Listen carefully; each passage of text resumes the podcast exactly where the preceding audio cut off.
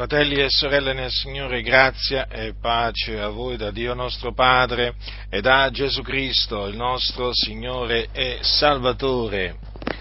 Giovanni dice nel libro dell'Apocalisse quanto segue. Leggerò un versetto che è scritto nel capitolo 14 del libro dell'Apocalisse o libro della Rivelazione, capitolo 14, versetto 13 Così dice Giovanni, così ha scritto. E udì una voce dal cielo che diceva, scrivi, beati i morti, che da ora innanzi muoiono nel Signore.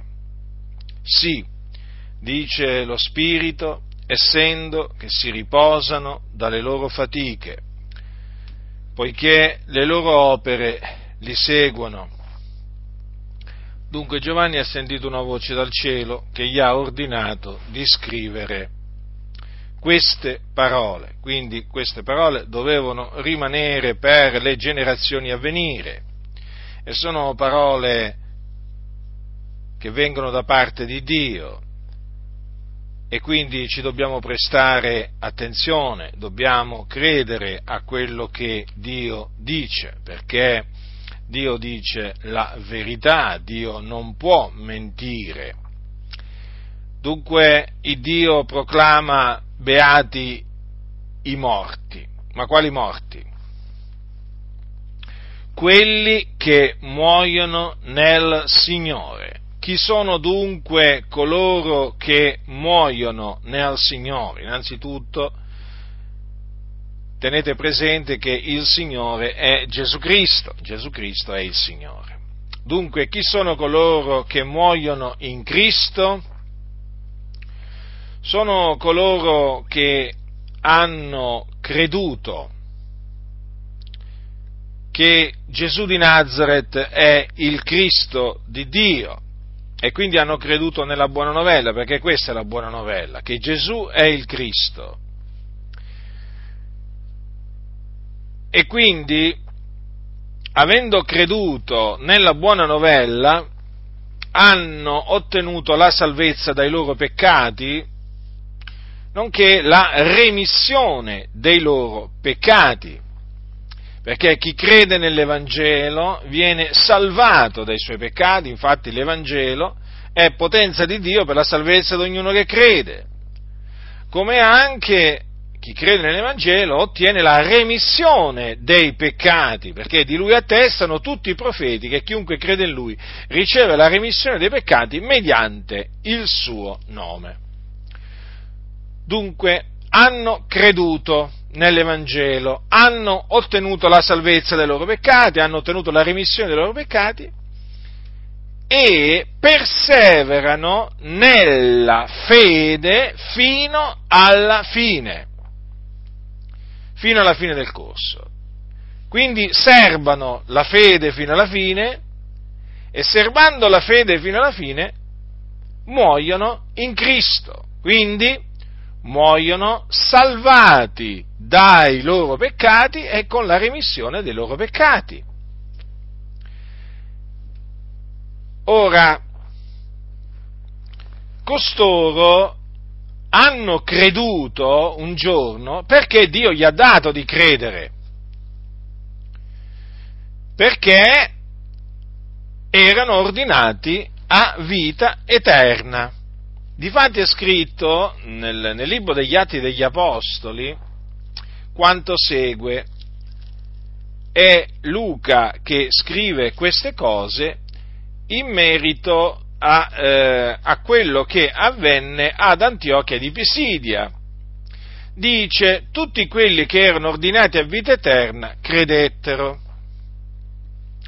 Dunque coloro che muoiono nel Signore un giorno hanno creduto perché ordinati a vita eterna e hanno perseverato sino alla fine nella fede. Costoro sono beati, felici. Sì, dice lo Spirito, e lo dice lo Spirito che è la verità. Per quale ragione sono beati o felici? Dice, essendo che si riposano dalle loro fatiche. Quindi, mo- coloro che muoiono in Cristo si riposano, in quanto entrano nel riposo di Dio. Così è chiamato, fratelli. Infatti, nell'epistola agli ebrei leggiamo quanto segue. Resta dunque un riposo di sabato per il popolo di Dio, poiché chi entra nel riposo di lui si riposa anch'egli dalle opere proprie, come Dio si riposò dalle sue. Notate?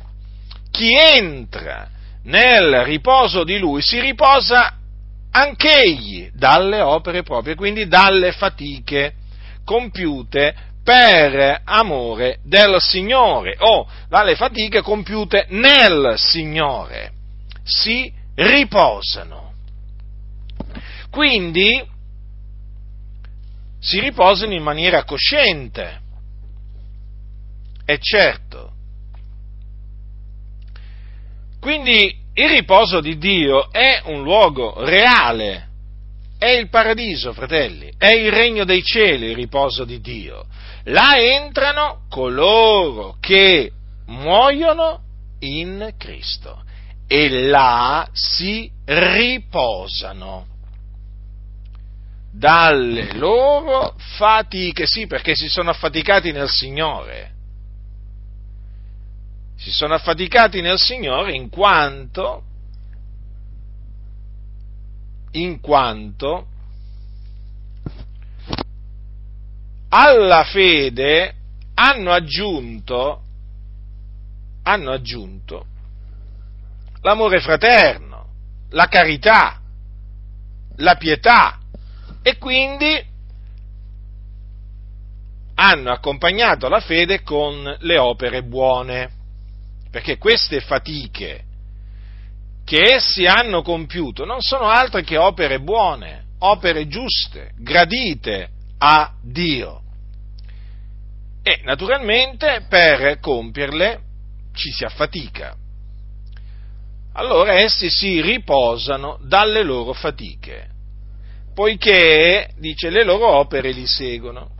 E di fatti poi viene il giorno in cui riceveranno il premio o un premio per queste loro fatiche. Difatti, cosa dice eh, l'Apostolo Paolo ai santi di Corinto?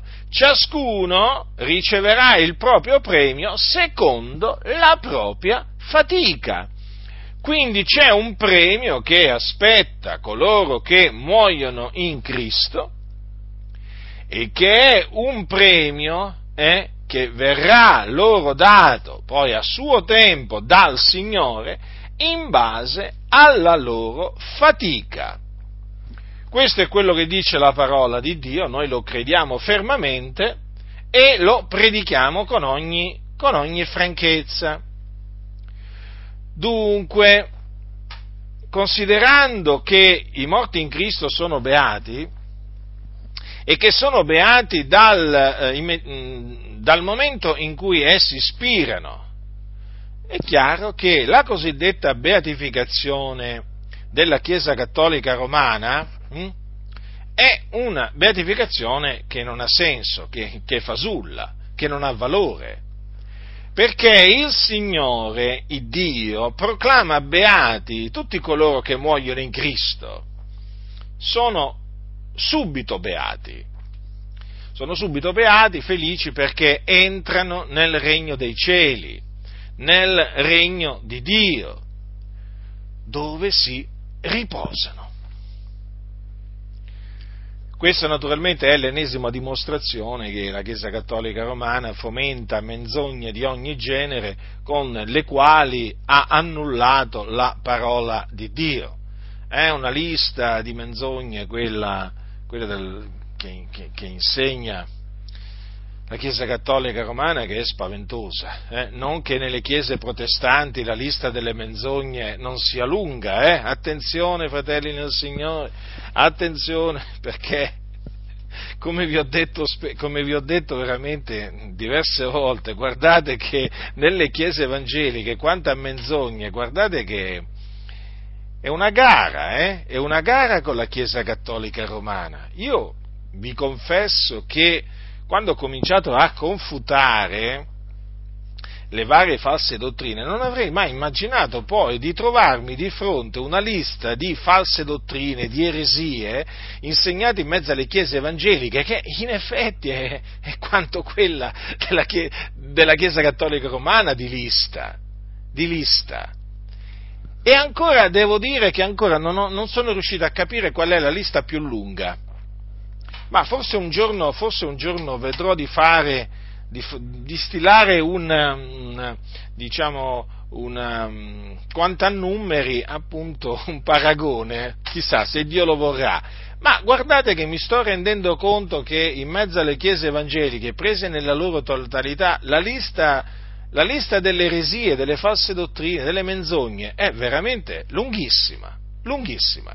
Tante volte rischiamo di, eh, di ricordarci solo della lista delle eresie della Chiesa Cattolica Romana eh, eh, e poi ci dimentichiamo, ci ricordiamo di quella, però ci dimentichiamo poi della lista eh, delle eresie insegnate in mezzo, in mezzo alle chiese evangeliche, comprese quelle pentecostali. Comunque, Stavo parlando appunto della beatificazione, la beatificazione che voi sapete, eh, diciamo, segue un iter, un iter, particolare, non è che nella Chiesa Cattolica Romana si diventa beati così, no, eh, c'è tutta una trafila da seguire naturalmente, mh, hm, una trafila tutta particolare, poi eh, se appunto il morto passa il test, mettiamola così, eh, praticamente poi viene, viene beatificato, eh, viene beatificato, quindi dichiarato beato e poi dopo, poi dopo, se naturalmente sborsano altri soldi, avvengono altre, altri intrighi, altre cose eh, strane, diaboliche, e poi naturalmente sarà dichiarato, sarà, il morto sarà dichiarato eh, santo, avverrà la canonizzazione. Quindi prima la beatificazione e poi la canonizzazione. Naturalmente sempre tutto questo per amore del denaro e eh, sono, tutte, sono, tutte, cose che eh, incrementano le casse, le casse della, della Chiesa cattolica romana. Tutte menzogne, diavolerie, cose che non hanno niente a che fare con la parola di Dio, sia, quanto, sia quando parliamo di beatificazione, sia quando parliamo di canonizzazione. Sappiate, sappiate che sono appunto delle menzogne.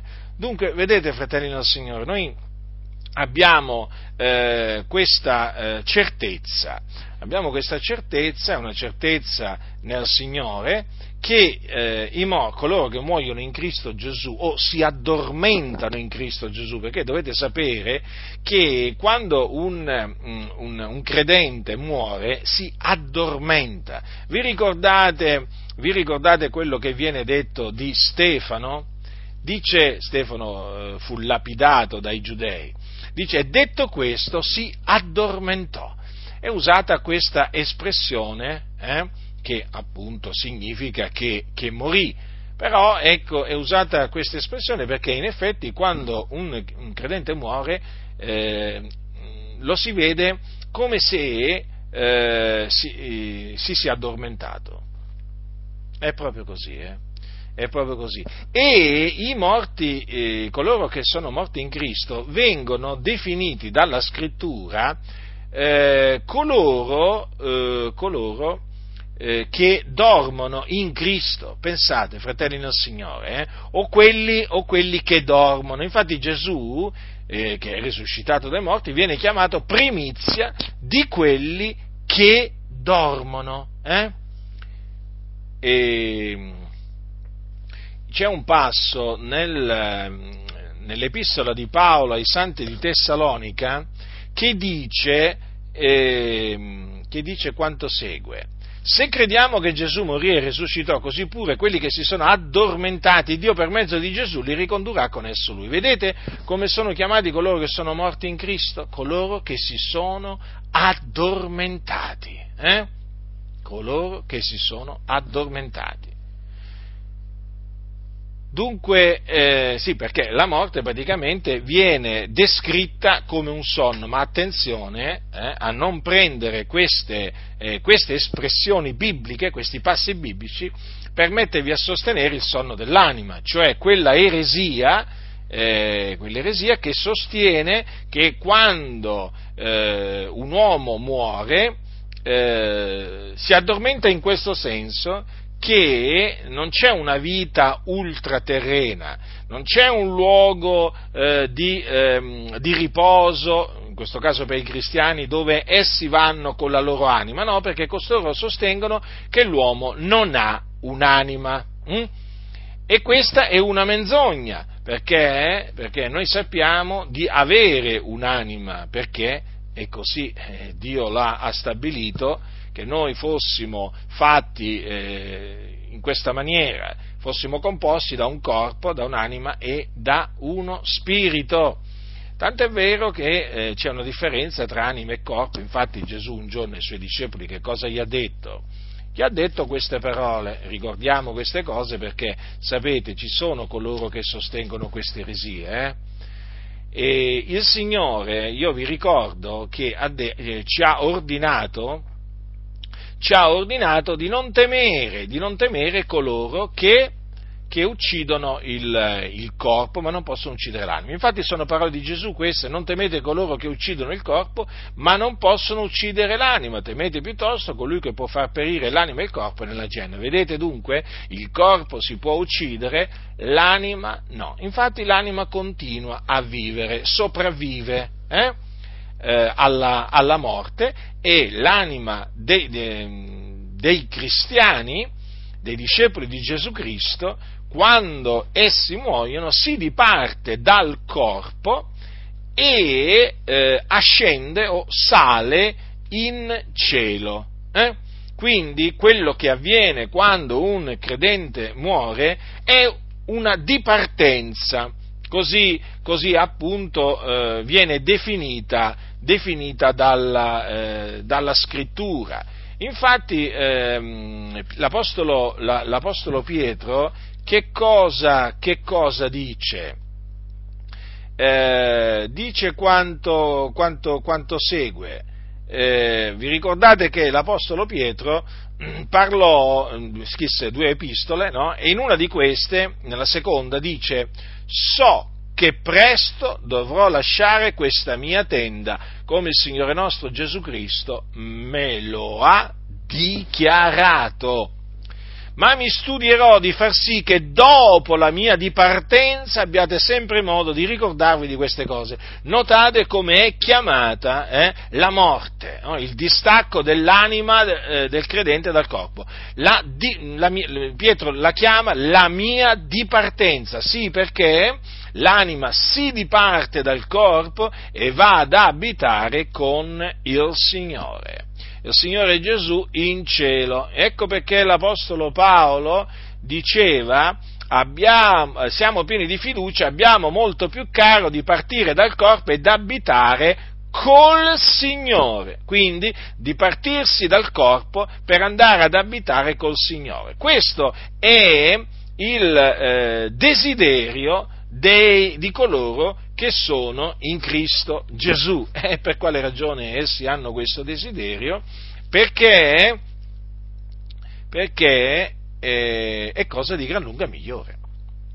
Dice la scrittura, infatti, è Paolo che parla, ho il desiderio di partire ed essere con Cristo perché è cosa di gran lunga migliore. Quindi non è semplicemente una cosa migliore andare col Signore in cielo, no, no, è una cosa di gran lunga migliore eh, che rimanere in questa tenda o rimanere nella carne. Ma perché, fratelli del Signore? Perché si va in cielo col Signore si va in cielo dove regna la pace, dove c'è la gioia, dove non c'è pianto, dove non c'è dolore, dove non c'è sofferenza, eh? dove appunto si vede il Signore Gesù, dove c'è il trono di Dio, dove ci sono gli angeli, dove appunto ci sono i santi, eh? i santi della, dell'antichità. Eh? E, insomma, certo che è cosa di gran lunga migliore, fratelli nel Signore, è come se è cosa di gran lunga migliore. Infatti coloro che si sono addormentati nel Signore e che sono con il Signore non vogliono mica, rimanere, mica, non vogliono mica ritornare sulla terra, per dire, capite? Perché? Ma perché loro, naturalmente intendo dire, non vogliono ritornare in questo, in questo, nel loro corpo, eh? eh nel loro corpo eh, debole, nel loro corpo corruttibile, no, fratelli del Signore, perché là stanno molto meglio eh, di quanto stavano sulla faccia della terra. Certamente, certamente il dolore per che, è per coloro che rimangono, sì? non, è per, non è per coloro che si dipartono e vanno ad abitare col Signore. Il dolore, fratelli, lo provano coloro che rimangono, quindi i parenti, gli amici, eh, i fratelli e così via. Chiaro per noi che, per noi eh, che, siamo, che siamo, cristiani, vedere, vedere un, un, nostro fratello, una nostra sorella in Cristo Gesù addormentarsi in Cristo ci produce dolore, non lo possiamo nascondere, non lo dobbiamo nascondere, è giusto esprimere questo dolore. Eh, piangere è normale in queste, in queste occasioni, addolorarsi pure, però il dolore è attenuato dalla, eh, da quello che dice la parola di Dio, che, che è verità, che appunto coloro che muoiono nel Signore sono beati. E se lo dice la parola di Dio, noi ci crediamo. Naturalmente eh, noi questo lo proclamiamo per fede, la fede è certezza di cose che si sperano, dimostrazione di cose che non si vedono, per cui sapete ci sono quelli che si fanno beffe di noi perché dicono ma ancora credete alla favola del paradiso, ma ancora credete a queste cose, ma queste non sono favole, questa è la verità. E d'altronde eh, Dio di questo secolo eh, ha, accecato, ha accecato le menti, le menti di costoro. E quindi quando gli si annunzia l'Evangelo, quando gli si annunzia la vita eterna in Cristo Gesù, ecco che ci eh, ci deridono, ma è proprio vero, come, la, come dice la Sacra Scrittura, che il Dio di questo secolo ha accecato le menti. Quali menti? Le menti degli increduli. Eh? È proprio così, fratelli nel Signore. Noi eh, siamo considerati dei pazzi, siamo considerati eh, delle persone che non hanno cervello perché crediamo in questo. Ecco, crediamo che eh, la morte per il cristiano eh, è, è, una dipartenza per un luogo eh, migliore, mol, molto migliore, di gran lunga migliore, che è il regno dei cieli. Quindi l'anima sua si diparte da questa tenda terrena che si va disfacendo giorno dopo giorno e, eh, ed entra, ed entra nel, nel, regno, nel regno dei cieli. Ma noi non ci vergogniamo della verità perché questa è la verità, fratelli del Signore. Non è che è una verità, come se ci fossero tante verità, no, questa è la verità. Questo è quello che accade a coloro che muoiono in Cristo Gesù. Eh, non vi lasciate dunque sedurre da vani ragionamenti hm, che appunto fanno, fanno molti, eh, che si dicono cristiani, badate bene, che si dicono cristiani. Eh? eh, dicono ma no, ma non è così perché in effetti quando uno muore finisce tutto, si aspetta la resurrezione, no, no, no, finisce la vita, la vita in questo corpo. Eh? ma non è che finisce del tutto la vita, eh? perché l'uomo ha un'anima, eh? un'anima che, lo ripeto, si diparte dal corpo e va ad abitare col Signore nel caso dei, dei credenti. Infatti, io vi ricordo, fratelli, queste cose ci tengo a ricordarvele perché, sapete, è facile dimenticarsi di quello che sta scritto, eh? guardate che non è difficile. Vi ricordo che Giovanni, sempre nell'Apocalisse, dice quanto segue, quando ebbe aperto il quinto suggello, io vidi sotto l'altare le anime di quelli che erano stati uccisi per la parola di Dio e per la testimonianza che avevano resa. E gridarono con gran voce dicendo, fino a quando nostro Signore che sei santo e verace non fai tu giudicio e non vendichi il nostro sangue su quelli che abitano sopra la terra? E a ciascun d'essi fu data una veste bianca e fu loro detto che si riposassero ancora un po' di tempo finché fosse completo il numero dei loro conservi e dei loro fratelli che hanno ad essere uccisi come loro.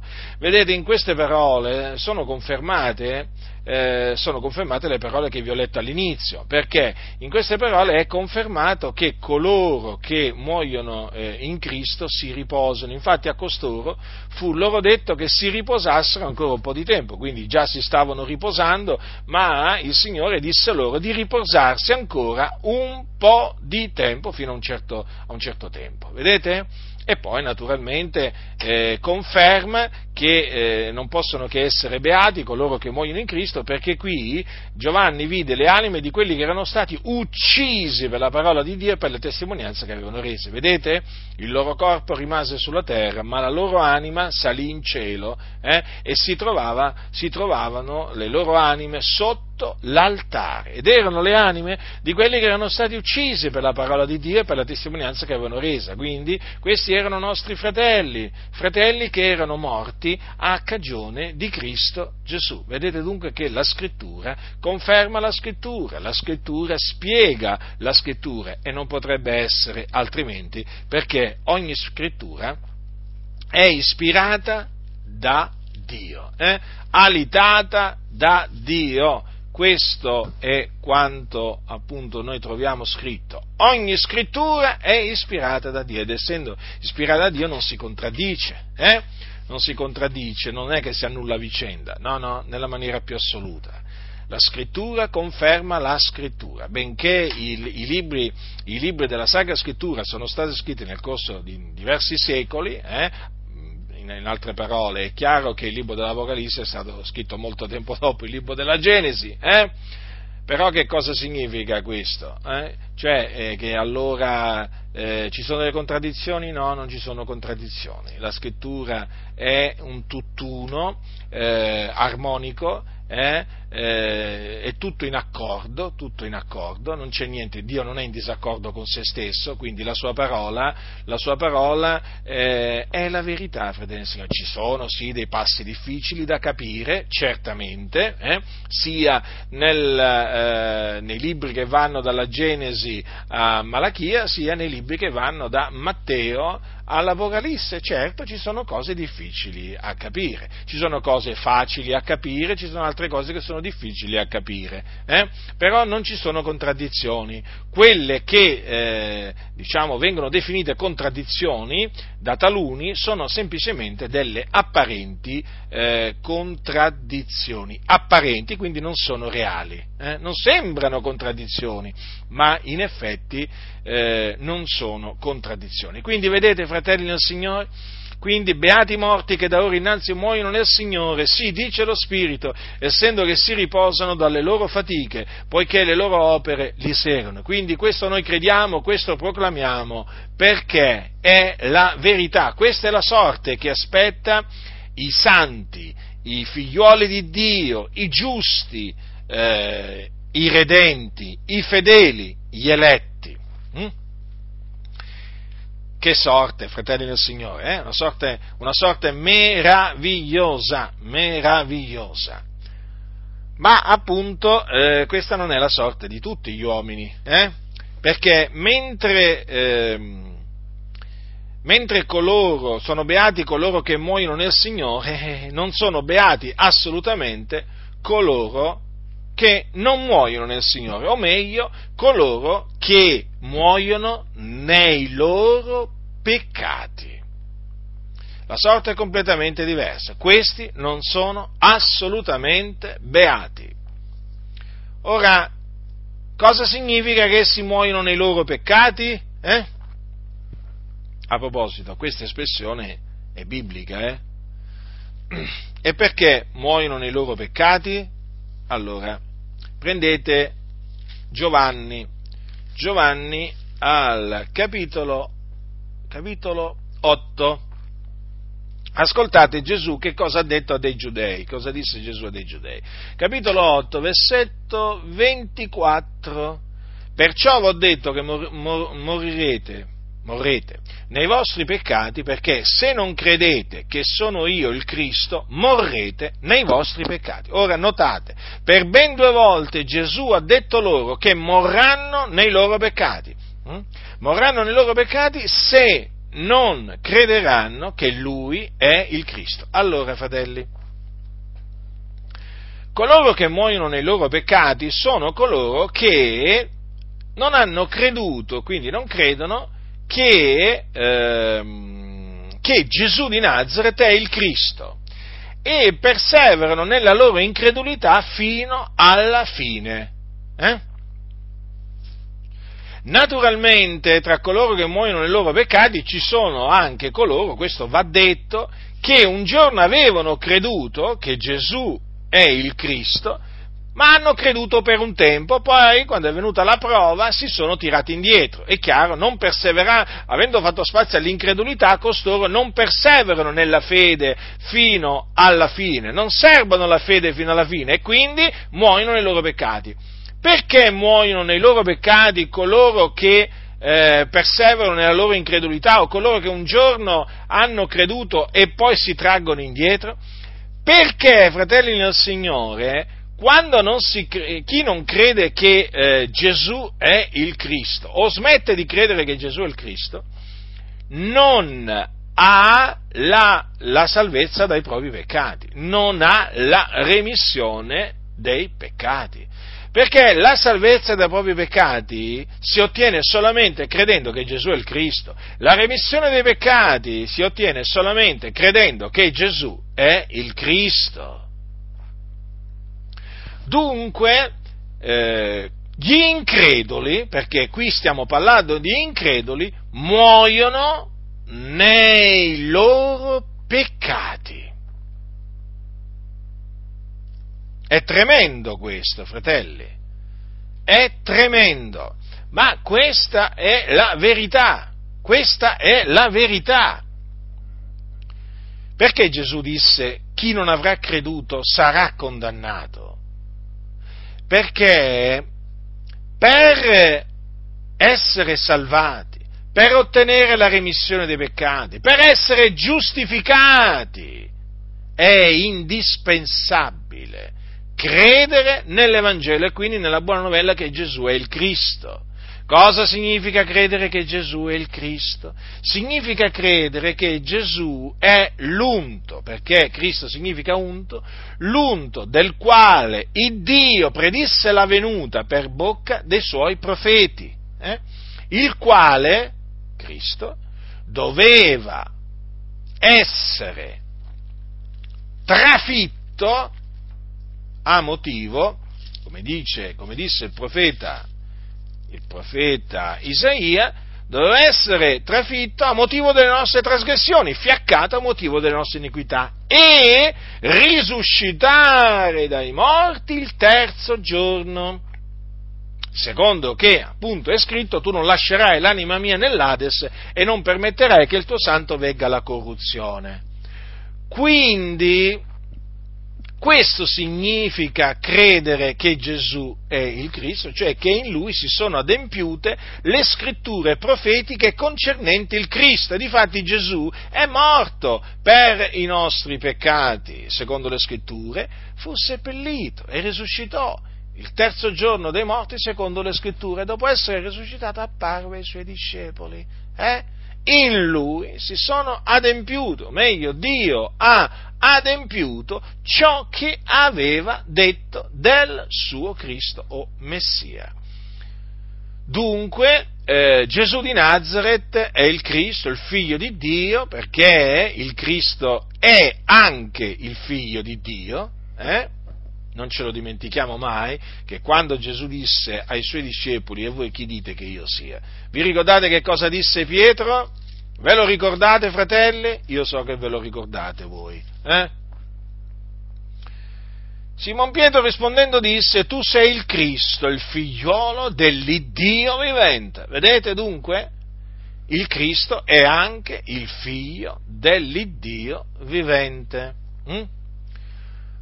Dunque, credendo che Gesù di Nazareth è il Cristo, il figlio di Dio, nel quale si sono adempiute le scritture profetiche, eh, si viene salvati dai propri peccati. Si ottiene la remissione dei peccati. Si viene quindi giustificati da Dio. Quindi, rifiutandosi l'uomo, eh, chi si rifiuta di credere che Gesù è il Cristo, non ha né la salvezza dei peccati, né la remissione dei peccati, né la giustificazione, cioè è senza vita, è uno schiavo del peccato, quindi un peccatore, morto nei suoi falli, nelle sue, nelle sue trasgressioni, eh, sotto la condanna di Dio, e quindi, quindi, perseverando nella sua incredulità, morirà nei suoi peccati. Morirà nei suoi peccati. Coloro dunque che non credono che Gesù è il Cristo muoiono nei loro peccati. E dove vanno coloro che muoiono nei loro peccati? Vanno in un luogo dove non si riposano affatto, ma dove sono tormentati. Dove sono tormentati? Sì, fratelli nel Signore, è un luogo di tormento, non è un luogo di riposo, non è un luogo di vacanza, sapete che ci sono quelli che si fanno beffe dell'inferno. Ah, ma sì, mi andrò a riposare, dicono all'inferno, eh? si fanno beffe dell'inferno molti non ci credono e quindi quando ci sentono parlare di questo luogo di tormento, chiamato in greco Hades e conosciuto comunemente con il termine inferno, si, inferno, si fanno beffa, ah, ma voi credete ancora all'inferno? Ma queste sono favole, la stessa cosa che ci dicono per quanto riguarda il paradiso, no?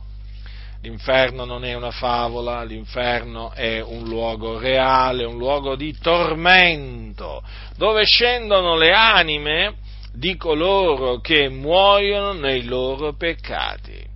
Infatti, nella storia del ricco e Lazzaro raccontata da Gesù, si parla appunto di questo uomo ricco che eh, morì e fu seppellito. Guardate che cosa c'è scritto. E nell'Ades, essendo nei tormenti, alzò gli occhi e vide da lontano Abramo e Lazzaro nel suo seno. Cosa c'è scritto, fratelli, qua? Che era nei tormenti, nei tormenti. E questi tormenti da che cosa erano prodotti? Dal fuoco, dal fuoco. Sì, perché nell'Ades o inferno c'è il fuoco. In questo luogo di tormento c'è il fuoco. Non è un fuoco attizzato da mano d'uomo, ma pur sempre fuoco. E questo si deduce chiaramente da quello che questo ricco disse ad Abramo. Padre Abramo, abbi pietà di me e manda Lazzaro a intingere la punta del dito nell'acqua per rinfrescarmi la lingua, perché sono tormentato in questa fiamma. Quindi, quindi ci sono le fiamme all'inferno. Sì, ci sono le fiamme e le fiamme ci sono perché c'è il fuoco. Eh? Quindi non è un fuoco allegorico, simbolico, spirituale, questo è un vero fuoco, ascoltatemi, voi membri delle chiese Adi che siete rimasti ingannati dalle menzogne di Francesco Toppi. Eh? Il fuoco dell'inferno è reale e coloro che vi sono proprio lì e lo attestano. Vedete come lo attestò questo ricco? Sono tormentato in questa fiamma. Quindi vedete, non c'è nessuna beatitudine per coloro che muoiono nei loro peccati. Eh? Sono infelici perché sono tormentati. Vedete la grande differenza tra coloro che muoiono in Cristo e coloro che muoiono nei loro peccati. I primi sono beati, felici, perché si riposano dalle loro fatiche. I secondi eh, sono infelici perché sono tormentati, tormentati, sono morti nei loro peccati. Vedete, fratelli nel Signore, quando io considero, quando io considero i tormenti di coloro che sono all'inferno, io dico, Signore, ti ringrazio perché hai voluto salvarmi. Io ti ringrazio perché mi hai dato di credere nell'Evangelo della grazia di Dio affinché io fossi salvato dai miei peccati, affinché io ottenessi la remissione dei peccati e scampassi a questo luogo di tormento. E considero anche, quando considero appunto, quando rifletto ai tormenti di costoro, rifletto alla potenza dell'Evangelo la potenza dell'Evangelo, fratelli. È scritto che l'Evangelo è potenza di Dio per la salvezza di ognuno che crede. Eh? Noi siamo salvati mediante l'Evangelo. Siamo salvati mediante l'Evangelo, fratelli, noi non siamo salvati perché avevamo compiuto opere giuste, opere di misericordia, opere buone, noi siamo salvati mediante l'Evangelo mediante la fede nell'Evangelo. Quanto dunque è potente l'Evangelo, affranca l'uomo che crede in esso, lo affranca dal peccato. Eh? L'Evangelo appunto ha questo potere, fratelli, questa potenza. E perché? Perché in esso la giustizia di Dio è rivelata da fede a fede, secondo che è scritto, ma il giusto vivrà per fede. Sì, è nell'Evangelo che è rivelata la giustizia di Dio che viene dalla fede o che è basata sulla fede, proprio così nell'Evangelo e chi crede nell'Evangelo viene dunque giustificato, reso giusto da Dio, da che era empio viene giustificato, da che era schiavo del peccato viene affrancato. Vedete? Questo è ciò che fa la fede nell'Evangelo. Ecco perché è potenza di Dio per la salvezza di ognuno che crede, ma ricordatevi anche, ecco perché è scritto, chi non avrà creduto sarà condannato. Non c'è dunque nessuna possibilità di salvezza per coloro che non credono nell'Evangelo. Ecco perché Gesù disse andate per tutto il mondo, predicate l'Evangelo ad ogni creatura chi avrà creduto e sarà stato battezzato sarà salvato, ma chi non avrà creduto sarà condannato. Ad ogni creatura significa agli ebrei anche, sapete? Anche agli ebrei bisogna annunziargli l'Evangelo, perché gli, gli ebrei sono sotto il peccato, non possono essere salvati dai loro peccati osservando le opere della legge, no, possono essere salvati solamente credendo nell'Evangelo. L'Evangelo va annunziato anche ai musulmani, perché Maometto non li può salvare, il Corano non li può salvare, e l'Evangelo va annunziato anche ai buddisti, agli animisti, agli scintoisti, ai taoisti, agli induisti, a tutti. A tutti, fratelli del Signore, ad ogni creatura, perché non c'è un'altra maniera per essere salvati. Non c'è. Non c'è, non c'è, non c'è qualcun altro che può salvare l'uomo oltre a Gesù. Non c'è, fratelli nel Signore. Ecco perché l'Evangelo va predicato ad ogni creatura, perché in nessun altro è la salvezza, poiché non v'è sotto il cielo alcun altro nome che sia stato dato agli uomini, per il quale noi abbiamo ad essere salvati. Nelle chiese evangeliche si è infiltrata un'eresia di perdizione, secondo la quale molti saranno salvati salvati senza conoscere Cristo Gesù. È l'eresia di perdizione eh, che predicava quello scellerato di Billy Graham che è entrata nelle Adi, che è entrata in tante chiese evangeliche e secondo questa eresia di perdizione molti saranno salvati in cielo senza credere che Gesù è il Cristo e quindi senza conoscere Cristo Gesù. Ma questa è una menzogna generata dal diavolo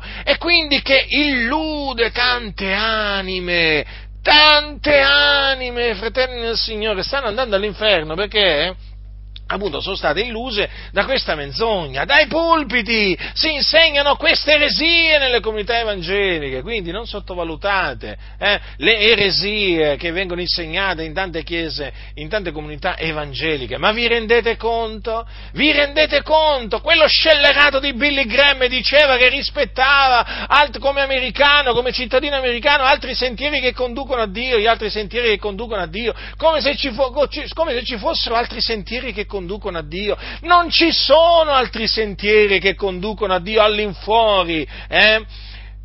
della via, l'unica via che è Gesù Cristo, non c'è, non c'è un'altra via, non ci sono altre vie, questo bisogna proclamarlo, bisogna proclamarlo, fratelli del Signore, con ogni franchezza in mezzo alla Chiesa, e badate bene, quindi non solamente, hm, non solamente a quello che noi dichiariamo essere il mondo e che la scrittura dichiara essere il mondo, ma anche a tanti che si definiscono cristiani, bisogna proclamargli questo, che in nessun altro è la salvezza.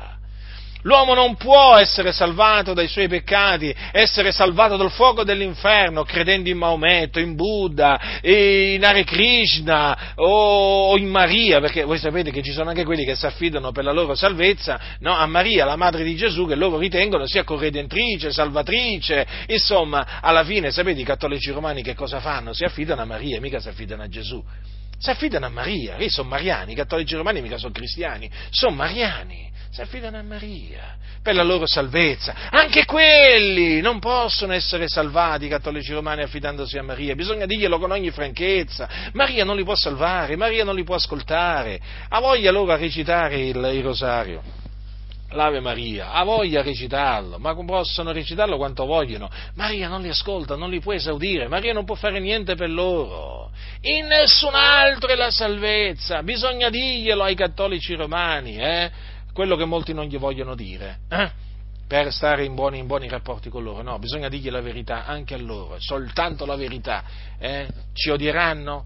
Pazienza, hanno odiato Gesù i giudei, Gesù gli ha detto la verità ai giudei, e allora? Cosa gli ha detto? Se non credete che sono io, il Cristo, morrete nei vostri peccati. Per cui, eh? Per cui, cosa gli ha, voluto, cosa gli ha detto Gesù? Cosa gli ha voluto dire praticamente a, um, eh, agli ebrei? Eh? Che anche se loro avessero osservato la legge, si fossero impegnati a osservare la legge di Mosè, sarebbero periti. Sarebbero periti se non avessero creduto eh, che lui era il Cristo. E questo bisogna dirgli agli ebrei, eh? agli ebrei però bisogna dirglielo naturalmente a tutti e quindi anche ai cattolici romani, stavo parlando dei cattolici romani, eh? che si affidano a Maria per la loro salvezza, lo sapete che si affidano a Maria per la loro salvezza? Mica Gesù, mica Gesù, ma Gesù nella Chiesa Cattolica Romana non conta niente, o quasi niente, eh, chi conta? Eh, chi è tutto per il cattolico? È Maria, la madre di Gesù.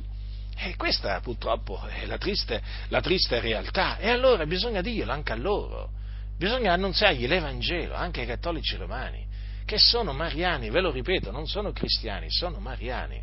Io ogni volta che parlo con i cattolici romani parlo con i mariani. I mariani, non è che parlo con i cristiani, parlo con i mariani eh, allora li devo distogliere, o meglio, mi devo, studiare, mi devo studiare di annunziare l'Evangelo per distoglierli dal culto a Maria, farli convertire eh, affinché si convertano dal, dal, culto a Maria, che è idolatria naturalmente, a Cristo Gesù, perché i cattolici si devono convertire da Maria a Cristo.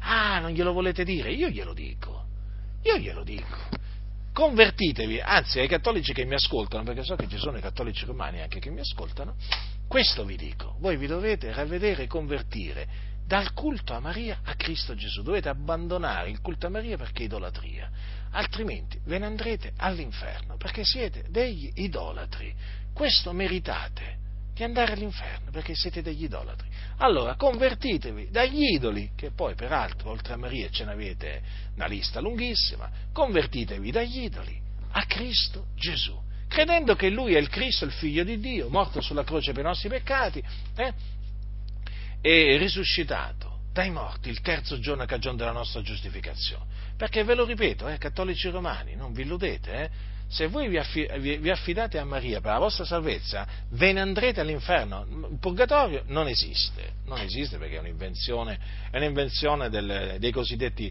padri della Chiesa. Eh? Quindi in paradiso non ci andate perché gli idolatri in paradiso non ci vanno. Allora sappiate che andrete all'inferno. Io vi ho avvertiti, non è che potrete dire, ah ma tu non me l'hai detto. Eh? Eh, non me l'hai detto, cosa avevi paura? Eh, che ti dicessimo qualcosa? No, no, no, io non ho paura dei vostri insulti e non ho paura nemmeno di voi. Io ve lo dico chiaramente, voi siete dei mariani, non siete dei cristiani, quindi ravvedetevi e credete nell'Evangelo. Dunque, fratelli del Signore, torno a voi. La questione è seria, è di un'importanza capitale. Eh? Qui noi sappiamo che ci sono i beati. Eh? Allora, tra i morti ci sono i beati e i tormentati sappiamo chi sono i beati e sappiamo chi sono i tormentati. Eh? In questo preciso momento, coloro che sono in cielo sono beati, quelli che sono all'inferno sono tormentati. E le cose stanno così. Molti non vogliono sentire parlare dell'inferno, vogliono solo sentire parlare del cielo, della Nuova Gerusalemme, anche se per alcuni la Nuova Gerusalemme in effetti è come se non esistesse perché è una città simbolica. Hanno allegorizzato pure la Nuova Gerusalemme, i scellerati. Eh? Allora ci sono i beati e i tormentati. Allora, bisogna dire agli uomini le cose come stanno. Chi sono eh, coloro che, eh, diciamo, eh, sono beati e chi sono coloro che, che sono tormentati. Bisogna dirglielo, fratelli del Signore. Bisogna dirgli quello che dice la Sacra Scrittura. E quindi bisogna annunziargli l'Evangelo.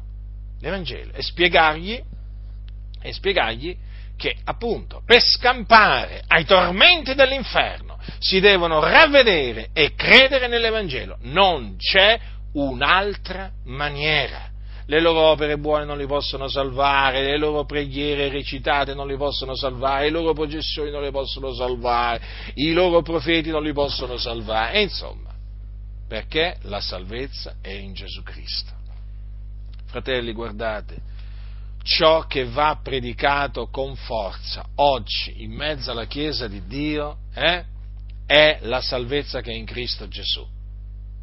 Oggi, eh, guardate fratelli, in molte comunità si parla di tutto tranne che della salvezza che è in Cristo Gesù.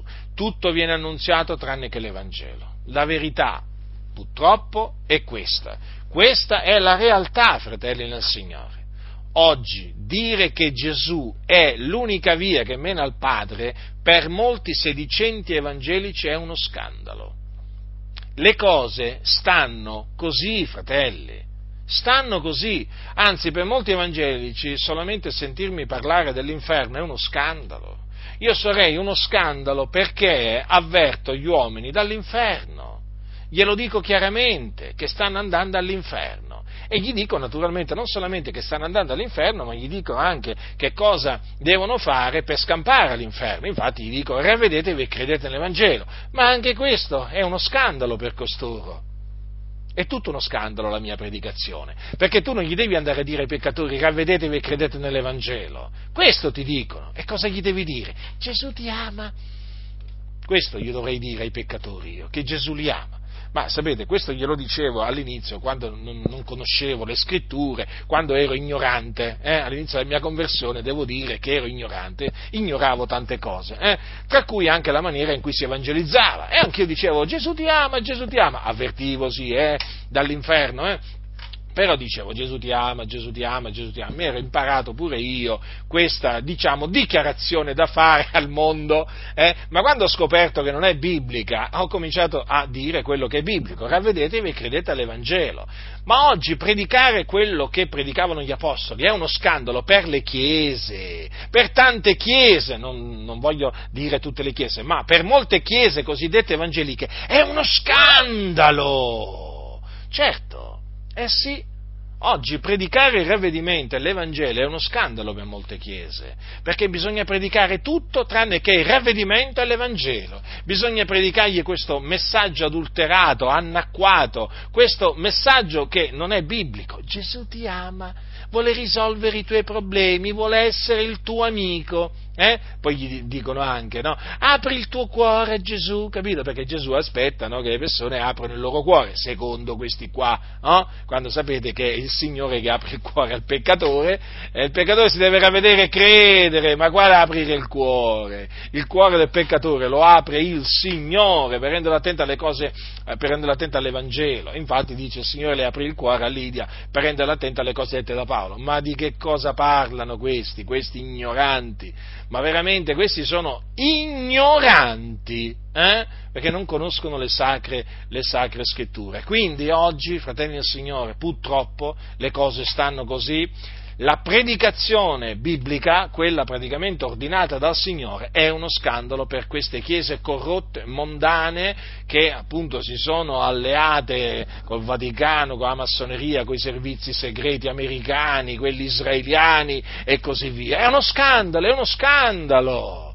Ma tu non puoi predicare così perché così allontani le persone. Innanzitutto le persone già sono lontane da Dio ma com'è che eh, le, eh, le, anime sono avvicinate, sono avvicinate, a Cristo? Innanzitutto le avvicina Dio e poi le avvicina mediante la parola della predicazione che è questa che noi annunziamo. La parola della predicazione non è Gesù ti ama e Dio amore, no. La parola della predicazione è Cristo, Lui crocifisso, eh? quella, che quella, che annunziavano, gli apostoli. Eh? Quella che annunziavano gli apostoli. E vi ricordo sempre che l'Evangelo è trascritto da Paolo nella, sua prima epistola ai santi di Corinto al capitolo 15, eh, nei primi versetti, quindi andatevi a leggere quando volete sapere eh, che cos'è l'Evangelo, eh, andatevi a leggere il capitolo 15 di primo Corinzi, eh, leggete anche solo i, i primi 11 versetti e così capite che cos'è l'Evangelo da predicare. E così capirete una volta volta per tutte che l'Evangelo non è Gesù ti ama e neppure Dio amore, o Gesù vuole risolvere i tuoi problemi, o Gesù è la soluzione dei tuoi problemi, o Gesù vuole riempire il, il vuoto che c'è nel tuo cuore. Questo non è l'Evangelo non è l'Evangelo. Allora vi ricordo cos'è l'Evangelo, ma io mica mi stanco, sapete, fratelli del Signore. L'Evangelo che Paolo ricevette per rivelazione di Gesù Cristo è questo, è che bisogna predicare. Cristo è morto per i nostri peccati, secondo le scritture, che fu seppellito, che risuscitò il terzo giorno, secondo le scritture, e che apparve ai suoi discepoli. Questo è l'Evangelo che va annunziato. Questo, sì, proprio questo. Mediante la fede nell'Evangelo eh, si, si, viene salvati, si ottiene la remissione dei propri peccati e perseverando nella fede nell'Evangelo fino alla fine si muore nel Signore.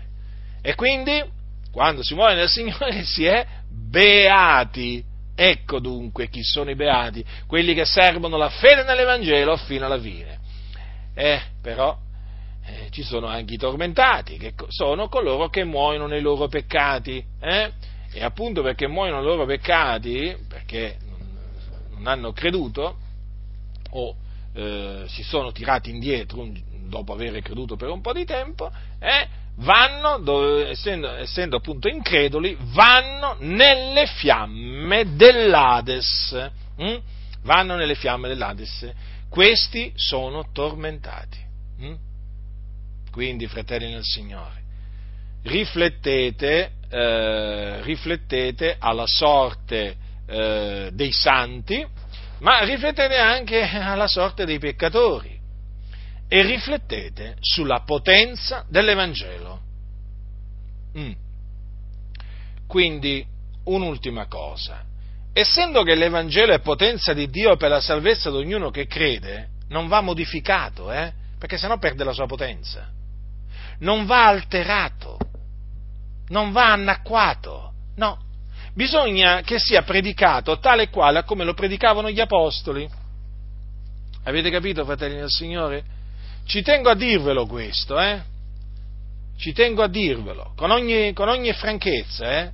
Non dovete assolutamente modificare l'Evangelo, eh? Ma di niente. Non ci dovete togliere niente, non ci dovete aggiungere niente. Questo è l'Evangelo, eh? Questo è l'Evangelo. E vi dico questo perché purtroppo ci sono quelli che hanno adulterato l'Evangelo. Hanno adulterato l'Evangelo. Eh? esistono anche, esistono anche, coloro che adulterano la parola di Dio, ma esistevano anche ai giorni degli Apostoli, e eh, niente di nuovo, eh, fratelli del Signore. Guardate che sulla faccia della terra non è che sta accadendo qualcosa di nuovo, no, ciò che è è già stato prima. Pensate che cosa dicevano gli Apostoli, noi non siamo di quelli, non, non siamo come quei molti che adulterano la parola di Dio, ma parliamo mossi da sincerità da parte di Dio in presenza di Dio in Cristo. Ora, l'Evangelo è la parola di Dio. Cosa facevano quei molti ai giorni degli apostoli l'adulteravano. Pensate, già ai tempi degli apostoli c'erano molti che adulteravano la parola di Dio. Cos'è cambiato, fratelli del Signore? Ancora oggi ci sono quelli che adulterano la parola di Dio. Guai a loro. Ma quanto a noi, eh, parliamo mossi da sincerità da parte di Dio, in presenza di Dio, in Cristo. Capite, fratelli? La parola di Dio va annunziata nella sua interezza, con ogni franchezza, esattamente come facevano gli apostoli. Quindi tenete sempre, quindi sempre tenete davanti ai vostri occhi eh, chi sono i beati e chi sono i tormentati. Eh? E ricordatevi che noi eravamo diretti all'inferno, eh? eravamo diretti nei tormenti dell'inferno ma grazie siano rese a Dio perché un giorno ci ha dato di credere nell'Evangelo e mediante appunto l'Evangelo ci ha salvati. Quindi fratelli, perseveriamo nella fede fino alla fine, eh? affinché il Signore, quando eh, spireremo, eh? Affinché il Signore, quando spireremo, ci salvi nel suo regno celeste e appunto ci raduni eh, affinché noi siamo radunati eh, assieme agli altri no, che sono, ci hanno già eh, preceduto in cielo. Perseveriamo nella fede fino alla fine, perché chi avrà perseverato fino alla fine sarà salvato non tiratevi indietro in mezzo alla prova, in mezzo alla persecuzione, non tiratevi indietro, ma continuate a serbare, a serbare la fede, perché se vi tirerete indietro, vi tirerete indietro a vostra perdizione e quindi andrete, eh, se vi tirerete indietro, andrete all'inferno, eh, andrete all'inferno, quindi andrete a raggiungere i tormentati.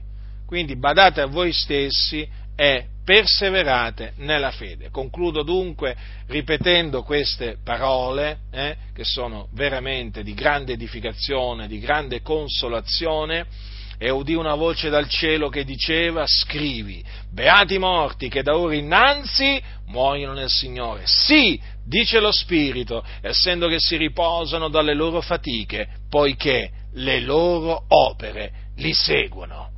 Amen.